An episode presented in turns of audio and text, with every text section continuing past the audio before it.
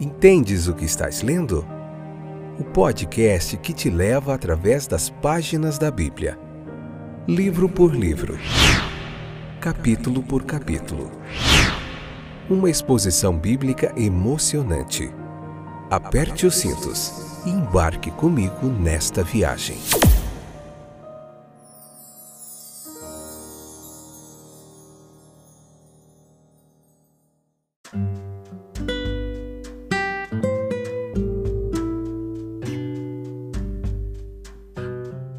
Olá, eu sou o Fábio, esse é mais um episódio do nosso podcast Entendes o que estás lendo. Que bom que você voltou. Se você veio aqui procurando estudo bíblico de qualidade, é claro, objetivo, você está no lugar certo e eu quero te ajudar nessa jornada, beleza? Vamos juntos aprender mais um pouquinho hoje. Vamos falar sobre a amizade de Cristo, o episódio de hoje de Cristo com seus discípulos, né, com seu povo. João capítulo 15, parte 3, episódio 139 hoje. Vamos lá, para a gente aprender. Vamos lá, mais um pouquinho da palavra de Deus. Então, a amizade de Cristo para com seu povo é um fato maravilhoso, foi declarado por ele mesmo. Né? Se você puder, leia o capítulo 15 e depois escute a nossa explanação para você compreender melhor o capítulo. A maravilha é aparente quando consideramos quem somos, quando refletimos que somos pobres, pecadores, indefesos, que não podemos, sem as garantias de Cristo, se aventurar a reivindicar ou esperar a amizade de Cristo por nossos próprios méritos. Mas Jesus, ele não é apenas o melhor dos seres, ele é o Filho de Deus. É difícil às vezes para nós entender essa mensagem que Deus é amor, né? Mas na pessoa de Cristo, o Senhor eterno e supremo, ele desce ao nosso nível, ele caminha pelo nosso caminho, habita na nossa terra e nos revela o amor do Pai. Ele se ele é o amigo dos pecadores. A conversa dos homens uns com os outros geralmente indica o seu relacionamento. Há conversas comuns, casuais, conversas confidenciais, íntimas a fala de conhecidos sobre assuntos comuns e a fala do mestre para o servo transmitindo ordens. Há um discurso que se destaca em meio à amizade, é, assuntos de interesse ou preocupação pessoal, são várias as formas de se comunicarmos. Mas os verdadeiros amigos de Jesus sentem sua doçura e seu poder aplicado pelo Espírito de Deus. São as lições, os conselhos, as promessas de um amigo divino e fiel. Como ele poderia provar melhor a sua amizade é, é, do que nos revelar em suas palavras os pensamentos, os propósitos do coração do Pai? Existe uma maneira mais eficaz, é essa que nosso Senhor é, nos fala. É, é, a abnegação é um alimento reconhecido no amor e na amizade quando elas são verdadeiras quando a amizade é verdadeira. Os homens estão dispostos até mesmo a abrir mão de dinheiro, tempo, posição social em benefício de seus amigos. Mas é a maior prova de amor quando alguém está pronto para renunciar até mesmo à própria vida para garantir a vida de um amigo. E essa é a prova da amizade de que o Senhor Jesus estava decidido a, a, a oferecer. Ele disse que ninguém tem maior amor do que este de dar alguém a sua vida pelos seus amigos, ele deu a vida pelas ovelhas. Jesus não apenas nos deu conhecimento através do seu ensino, de suas palavras, ele nos, ele nos deu salvação por meio de sua morte. Um sacrifício voluntário para nos tornar seus amigos, para trazer a nossa natureza a um princípio espiritual, para nos ligar a Ele por meio de gratidão e devoção. Ele nos ensinou no seu ministério muitas coisas, mas na sua morte ele, ele nos salvou. Em sua vida mediadora, ele nos abençoou. É um amigo compassivo, tocado pelo sentimento de nossas enfermidades. Um amigo tolerante, paciente, um amigo prático e prestativo, que expressa sua amizade em ações. Ele é um amigo eterno e imutável. Quem nos separará desse amor de Cristo, né?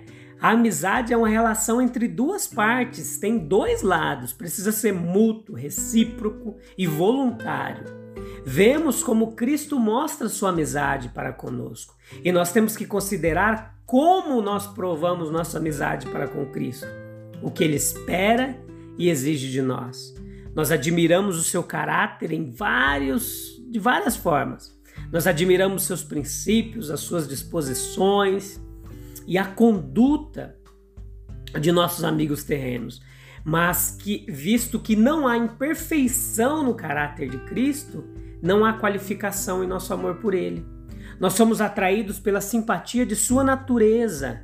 Há uma atração do nosso coração para Ele que se origina dessa disposição completa. Nós temos prazer na companhia dele. Veja como foi grande o privilégio daqueles doze escolhidos, né? Que desfrutaram da companhia do seu Senhor durante a sua vida terrena. Mas essa comunhão é um privilégio que também está liberado para nós. Né? É, os itens acima são manifestações comuns de amizade, mas a relação entre Jesus e seu povo é única e evoca sentimentos totalmente especiais. Nós reverenciamos sua dignidade, sua glória né? E à medida que nos aproximamos de uma montanha, por exemplo, nós percebemos a sua magnitude. E quanto mais nós se aproximamos de Cristo, mais majestoso e venerável ele parece para nós. Nós somos gratos por seu amor, sacrifício. A gratidão não entra como elemento na amizade humana comum, que é mais interferida do que promovida por obrigações. Mas a nossa dívida para com o Senhor Jesus não pode ser medida. Né? Nós devemos valorizar a devoção a Ele. Como Cristo é infinitamente superior nessa família espiritual, é natural que receba de nós consagração de coração, alma, corpo, espírito, vida. Esse é um paradoxo que a nossa amizade por Cristo é mostrada em nossa obediência a Ele. Parece à primeira vista meio incongruente que a obediência seja exigida de amigos. O mestre comanda o servo, mas não comanda amigo. E nessa mesma passagem, Jesus diz: Eu não os chamo de servos, mas de amigos. E aqui nós encontramos o motivo para a amizade que é apontada como a marca do verdadeiro discípulo. É, a nossa amizade para com Cristo é a base de nossa amizade mútua entre nós mesmos. Então entenda que nesse amor tudo está compreendido.